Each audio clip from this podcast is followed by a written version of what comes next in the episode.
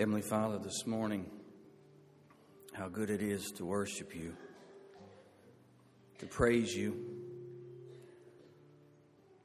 to bow before you. Oh God, our God, how majestic is your name in all the earth. We're thankful, Lord, that uh, you choose to be with us every moment of every day.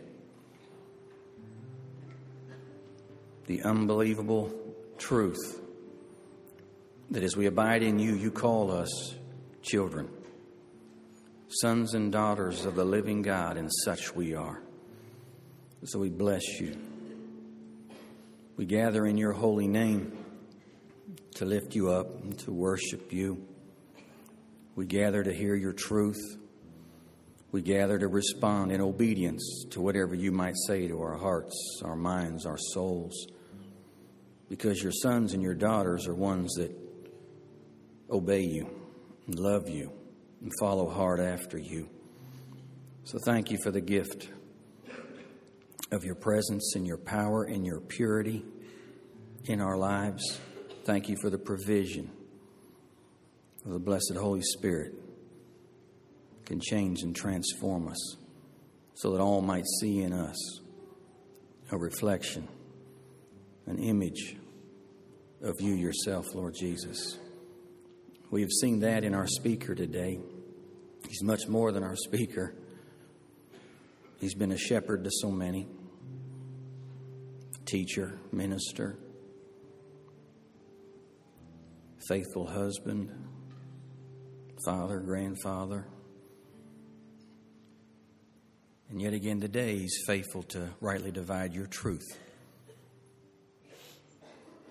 So, Spirit of God, anoint Dr. Hamilton this hour.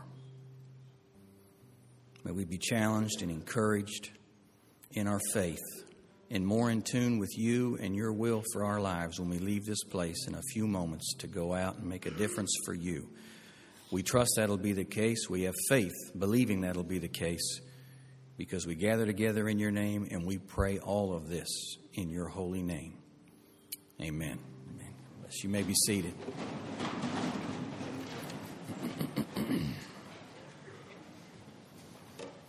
Appreciate Chris and Phil and Ernie.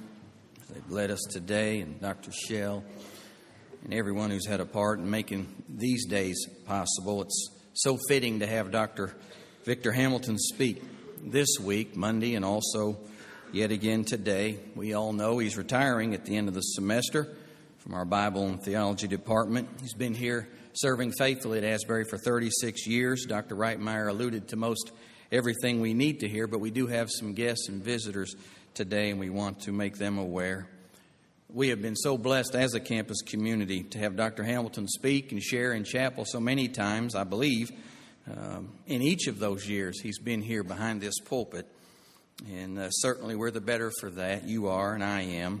All of us who have heard him and have had the privilege of sitting under his ministry, the ministry that the Lord's entrusted to him, know why he's, he's here yet again today for us. Dr. Hamilton is a much sought after speaker, he's a preacher, Bible teacher. Travels extensively, has for years throughout the summers as he speaks and ministers all across the United States and abroad. I think his retirement's going to be pretty brief because I believe uh, his schedule is already quickly filling up. I hope he remembers we've uh, already signed him up to be our speaker for next spring's Holiness Emphasis Week.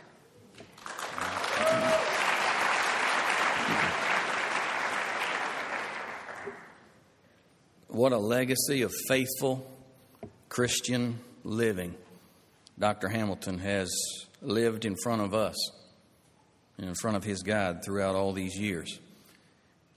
Before he came to Asbury, and certainly after he's been here, successful teaching and ministry and service, and how beautifully he sheds his wisdom to all of us through a heart and a mind that's given over to the Lordship of Christ.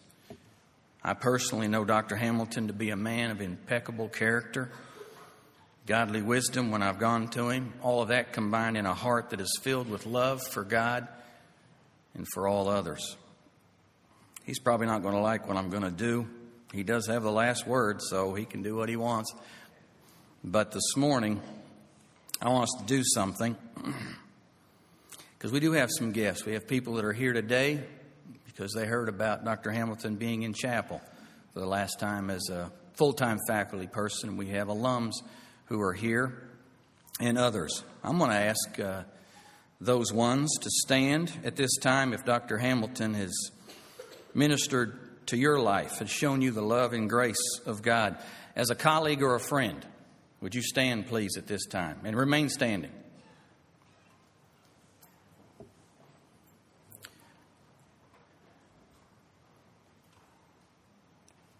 I'd ask you to stand at this time if God has used Dr. Hamilton to minister to your life as he's preached here or in any of a number of other settings. You stand at this time, please, and remain standing.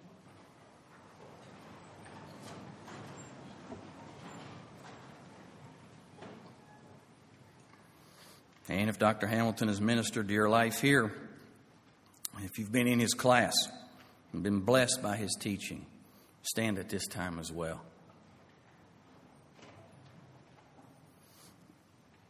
I want all of us to stand together at this time.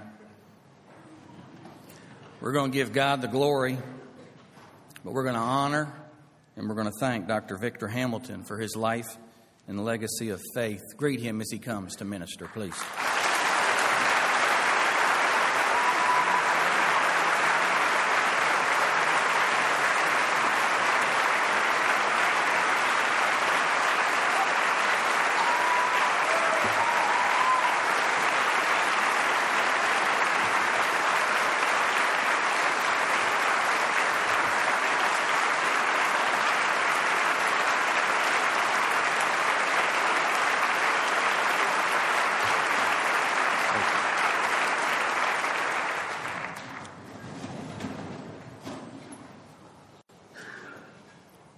Well, I have no idea how I'm supposed to speak after that. But thank you uh, for your kindness and your encouragement and your support. If the Lord has in any way been able to use me over these years to encourage my students, I will never be able to tell you how much the Lord has used you to encourage me.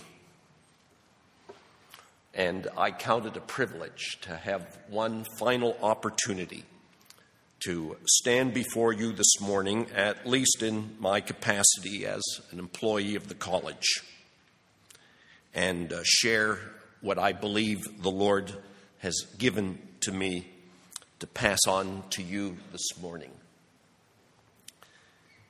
I want to speak to you on the topic wanting Bithynia, but getting Troas. And I'm going to read for you Acts chapter 16, verses 1 to 10. If you care to follow or just simply listen. If you are from Kentucky,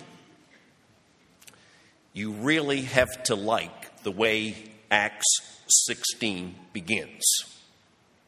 It says, Paul came to Derbe. Though I think this is another Derby. Paul came to Derbe and then to Lystra where a disciple named Timothy lived, whose mother was a Jewess and a believer, but whose father was a Greek. The brothers at Lystra and Iconium spoke well of him. Paul wanted to take him along on the journey, so he circumcised him because of the Jews who lived in that area, for they all knew that his father was a Greek. And as they traveled from town to town, they delivered the decisions reached by the apostles and elders in Jerusalem for the people to obey. So the churches were strengthened in the faith and grew daily in numbers. Paul and his companions traveled throughout the region of Phrygia and Galatia, having been kept by the Holy Spirit from preaching the word in the province of Asia. And it's this next verse, verse 7, that I get that title from. And when they came to the border of Mysia, they tried to enter Bithynia. But the Spirit of Jesus would not allow them to. So they passed by Mysia and went down to Troas, wanting Bithynia, but getting Troas. And during the night, Paul had a vision of a man of Macedonia standing and begging him, Come over to Macedonia and help us. And after Paul had seen the vision, we got ready at once to leave for Macedonia, concluding that God had called us to preach the gospel to them. Let me uh, set the stage for this story first. It's a part of the book of Acts that we refer to as Paul's second missionary journey. The description of that journey begins in the end of chapter 15 continues all the way through 16 and all the way through chapter 17 and through most of chapter 18. His traveling companion on this particular missionary trip is an individual by the name of Silas. And later, young Timothy, as we saw from the opening verses, is added to the, to the group.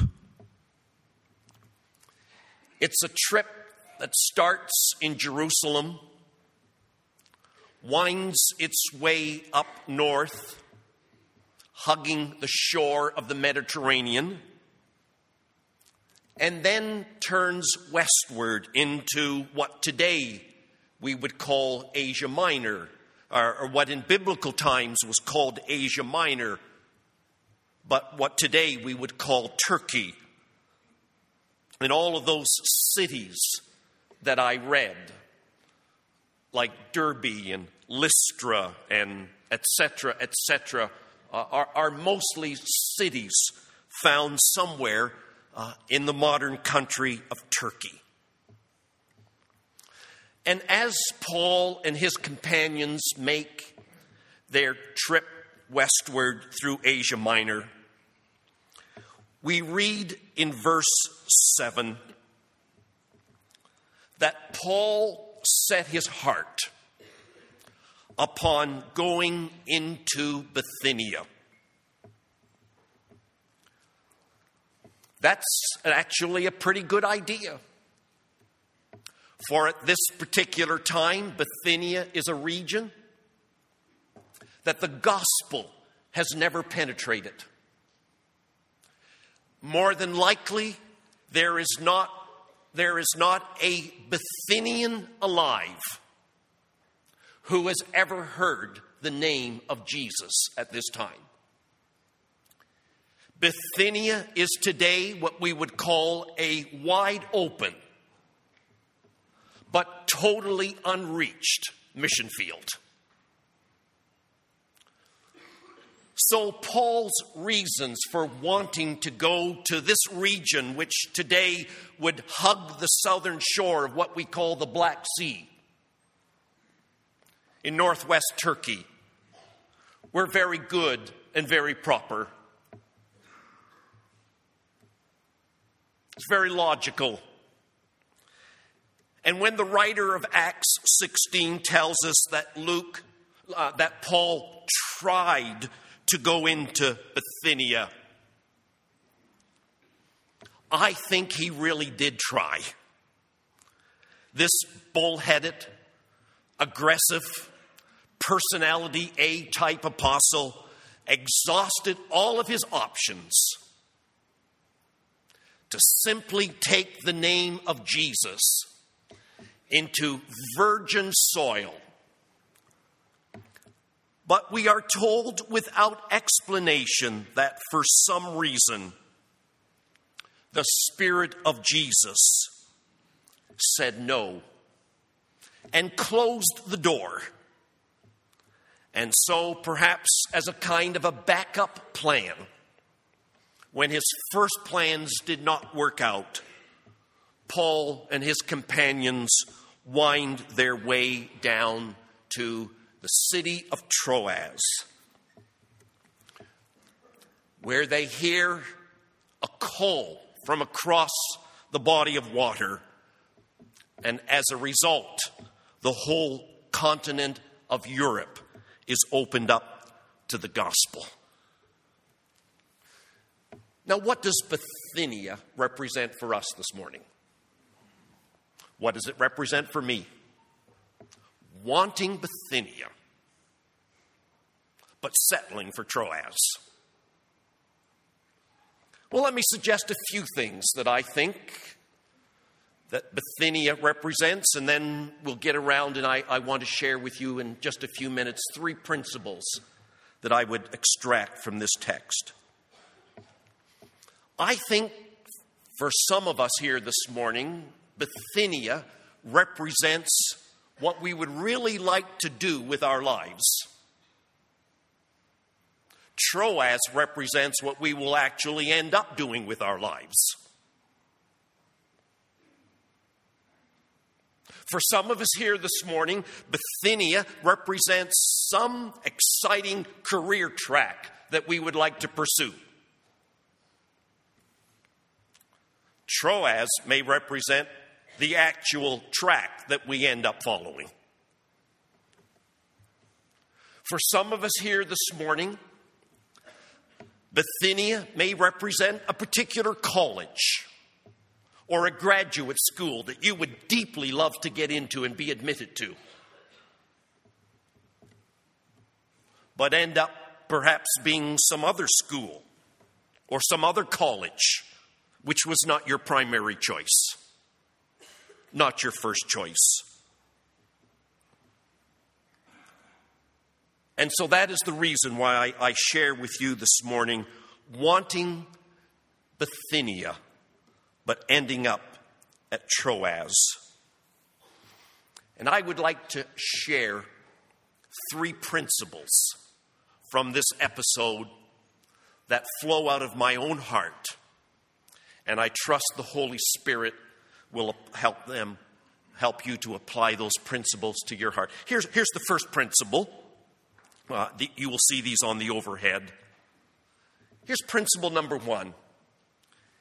In the overwhelming number of instances, when you and I want to go into our Bithynia, guess what? God also wants you to go there.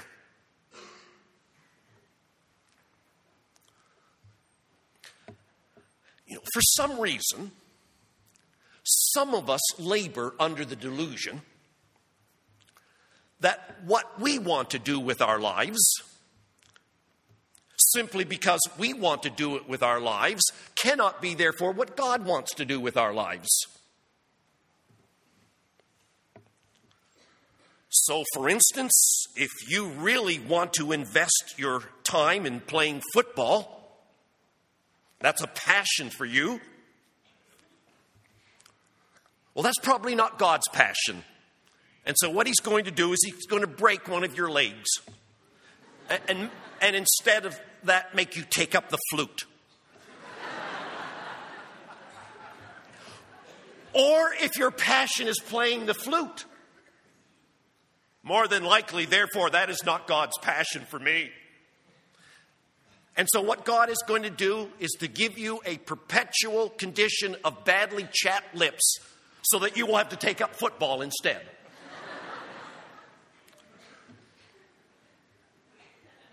Surely, what I want to do, therefore, probably God has something else for me. No, I suggest to you, I, I, I suggest to you strongly this morning that for every time God says, back off, a dozen times he says, go for it.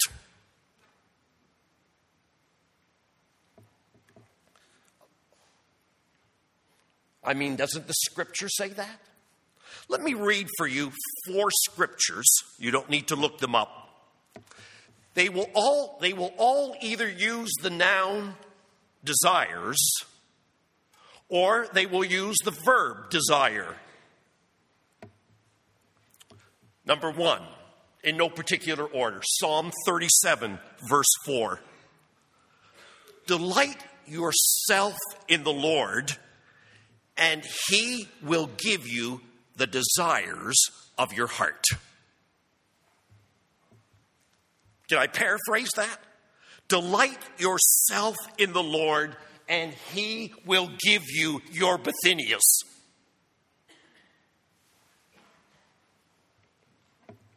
Psalm 145, verse 19. God fulfills the desires of those who fear him. Proverbs chapter 10, verse 24. Whatever the righteous desire will be granted.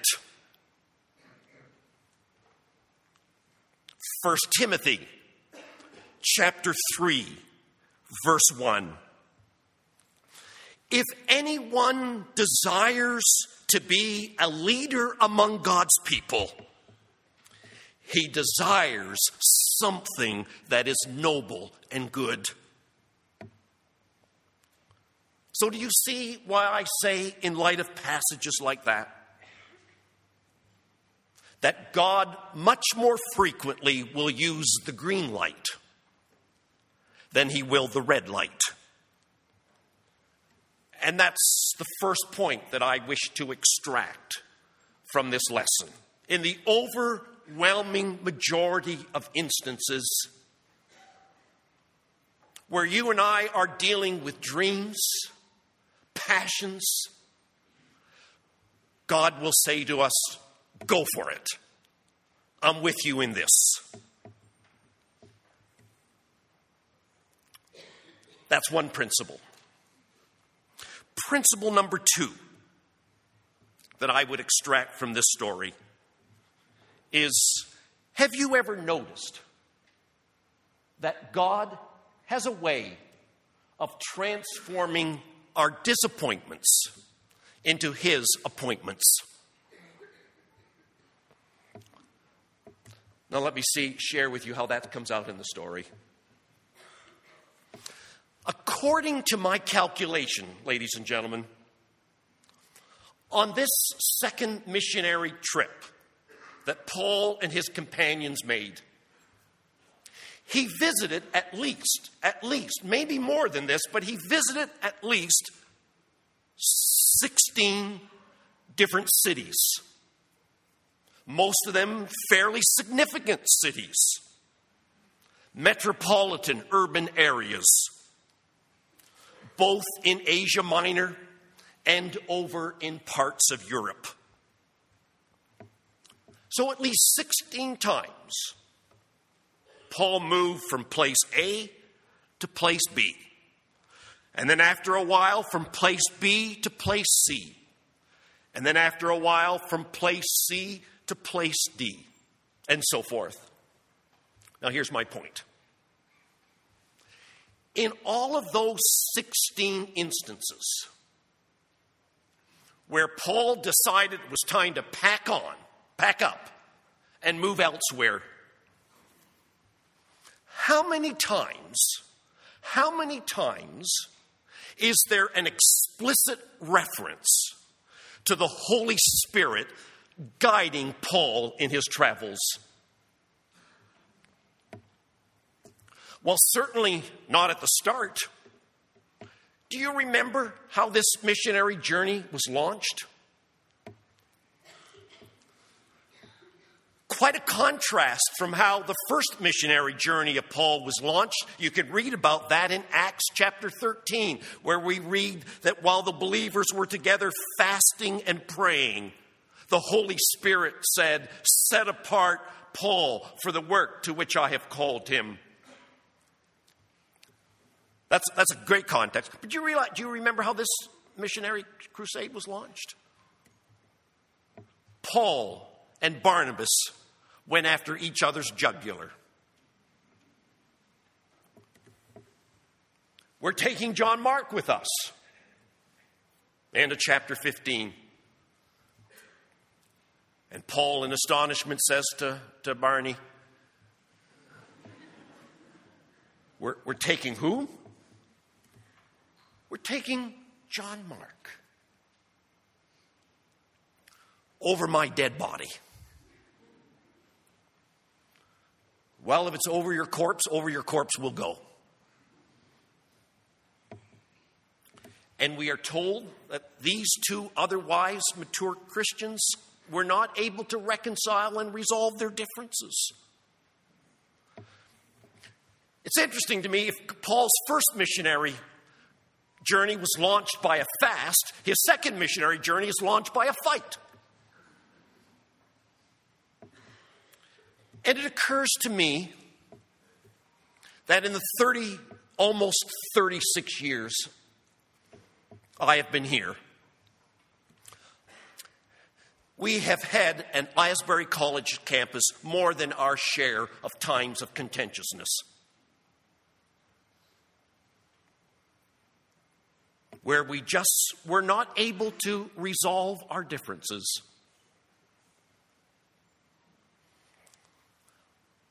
I don't know if this is true at every place, but my experience at Asbury would suggest to me that some contentiousness is all right because normally, more often than not, it's worked out to be a kind of a prelude to revival. And God has swept among us and brought us together in a way that he, we could not have ever come together before. So, certainly, there was no explicit divine guidance at the beginning. Only two times are we told that the Holy Spirit spoke and directed to Paul on this trip. And both times, one's in verse 6 and one's in verse 7, the only two times the Holy Spirit explicitly supplied guidance for Paul was when he told him not to go somewhere.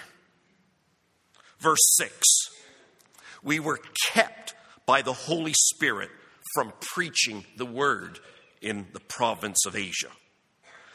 When they came to the border of Mysia, they tried to enter Bithynia, but the Spirit of Jesus would not allow them to. Isn't that interesting? Those are the two times, the only two times when the Spirit communicated information to Paul. I would imagine Paul might have cried out and said, Holy Spirit, where do you want me to go next? And the Spirit responds and says, Use your atlas.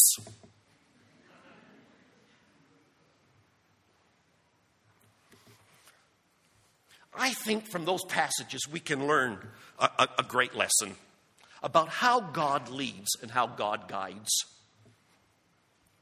I think most of us, myself at the top of the list, understand divine guidance somewhere, something like this Lord, if you will tell me to go, I will go. That's a kind of a passive approach to guidance. God, if you call me, if you tell me to go, I will go. But I think a more New Testament way of guidance is something like this Lord, I am going. And if you don't want me to go, you're going to have to stop me. And he can stop you. He does have a red light in his arsenal.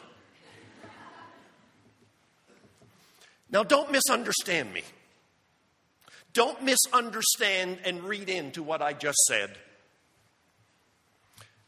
For instance, do not say, if you have a Spanish 202 test coming up, Lord, I'm not as ready for that Spanish exam that I'm going to be taking soon. And I'm not as ready as I should be, and therefore I'm thinking about cheating, and if you don't want me to cheat, you're going to have to stop me. No.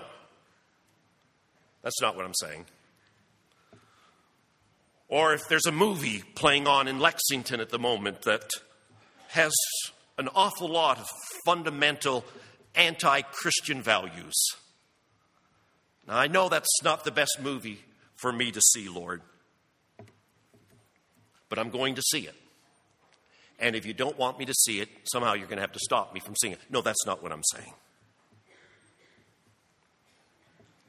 And I suggest to you that what for Paul originally was a disappointment turned into a divine appointment as God brought him down to Troas.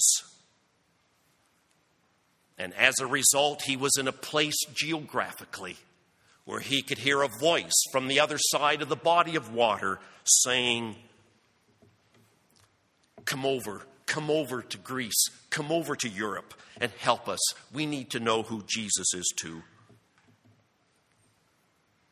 And I think of many of my students who've been down that road where a disappointment was transformed into a divine appointment. I'm thinking of Irving most of you will not know who Irving is.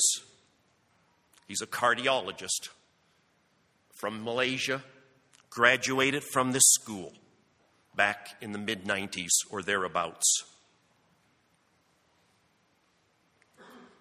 He applied for the most prestigious cardiology residence of any medical school in the United States and was one of three applicants to get that position. He was here on a student visa. And because, so I understand, he was from a Muslim country, Malaysia. And of course, 9 11 was all in the air. Uh, they refused to extend his visa. And his only choice was to A, to leave the country and uh, turn down that terrific offer. What a disappointment. What a disappointment. And he chose to go and work in a part of Canada which is one of the most isolated, extremely poor, and very highly diseased places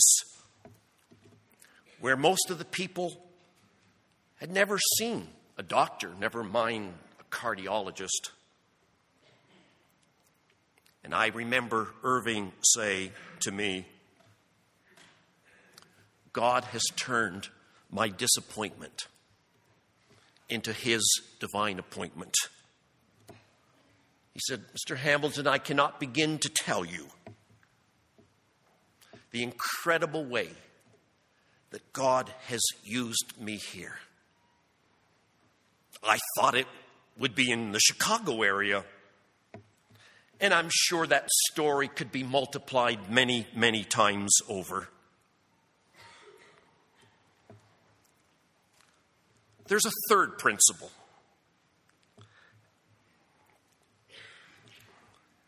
That I would place before you this morning. And that is this sometimes in order to get the Troas God wants to give you, you have to lay down and surrender your Bithynia, what you have given your heart to, until you find that God may have other plans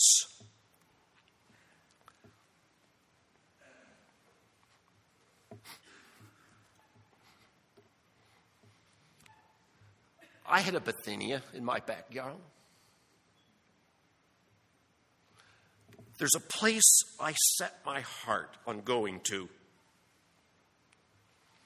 after I finished graduate school. And I think Paul's wanting to go into Bithynia was no more elevated than my reasons for wanting to go into my Bithynia when I finished my undergraduate training, my graduate training. I wanted to go back and join the faculty, the school, the Christian college, Houghton College, from which I had graduated. That's what I set my heart on. I mean, I think I had a good package to offer. Number one, I was a member of the denomination that sponsored that school. Number two, I was an ordained pastor in the denomination that sponsored that school. I was an alumnus of the school. And at that particular time, in their Department of Religion and Bible, or whatever they called it, they didn't have one faculty member with an earned doctorate. And I did. Furthermore, it was up north, and I love winters. And last of all, and last of all, it was a little over 100 or 150 miles from our parents and our siblings. And I really wanted to go to that Bithynia.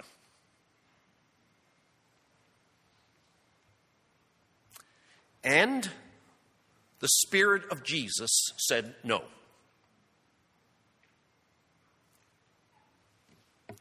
The Spirit of Jesus said no by a polite letter of rejection from the president of the college then that said, if we had an opening, you're exactly the person we would love to hire. And my dream and my passion came crashing to the ground.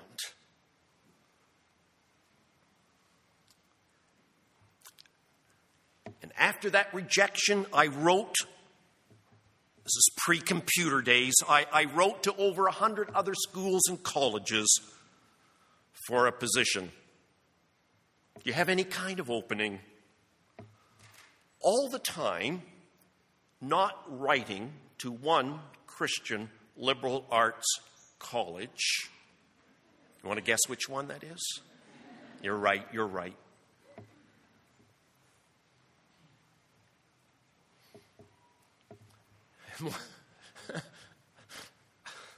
and one day, a gentleman by the name of Dennis Kinlaw called me up in New England.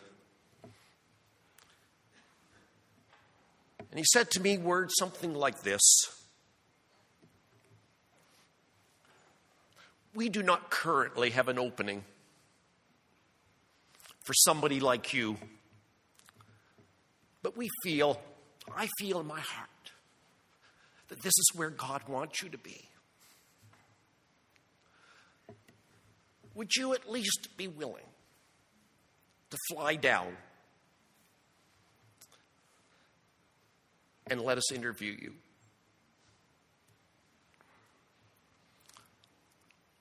I wanted so much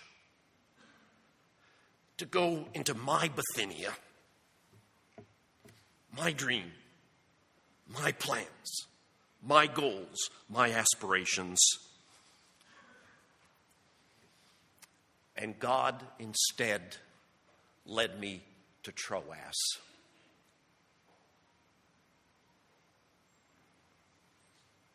And I cannot claim that God has used me in any shape or form like he used Paul. But I am amazed as I reflect back in my career here how God has used any gifts, talents that I have in a way that I could never imagine over these last. But I must admit, when I first came to Asbury College to join the faculty in the fall of 71, I was not a happy camper. I thought I was entitled to Bithynia. And what I ended up with is a surrogate backup plan.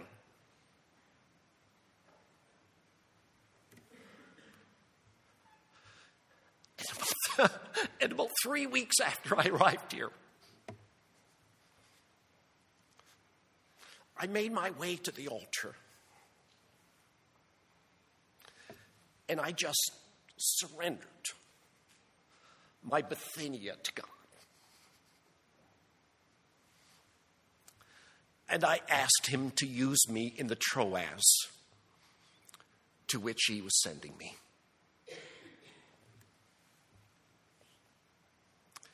And I give God all the praise this morning for the way He's worked that out.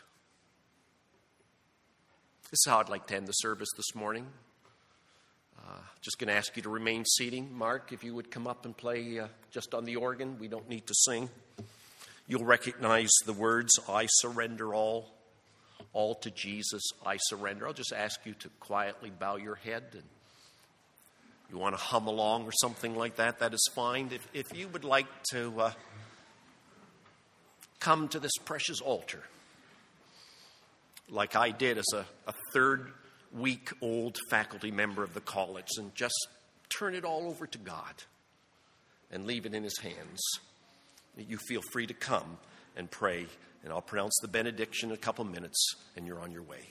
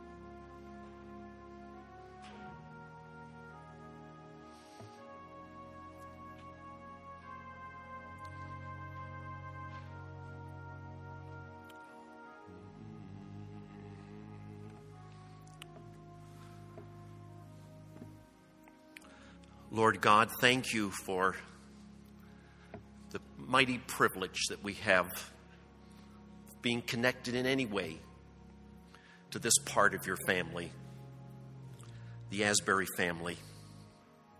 We thank you, Lord, for, for memories, for experiences, not always pleasant, but they're part of the package too. We thank you, Lord, for your presence with us this morning. This has been a holy time. Thank you for these precious young people. They challenge me, they inspire me, they give me great hope and optimism for the ongoing of the work of the kingdom of God.